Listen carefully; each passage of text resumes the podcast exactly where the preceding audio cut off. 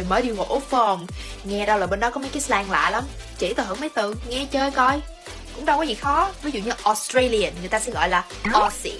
Quả bơ thì sao? Avocado, avo, biscuit, Vicky, angry, agro. Đố mọi người biết, từ Barbie, ở trong tiếng người ta chỉ cái gì?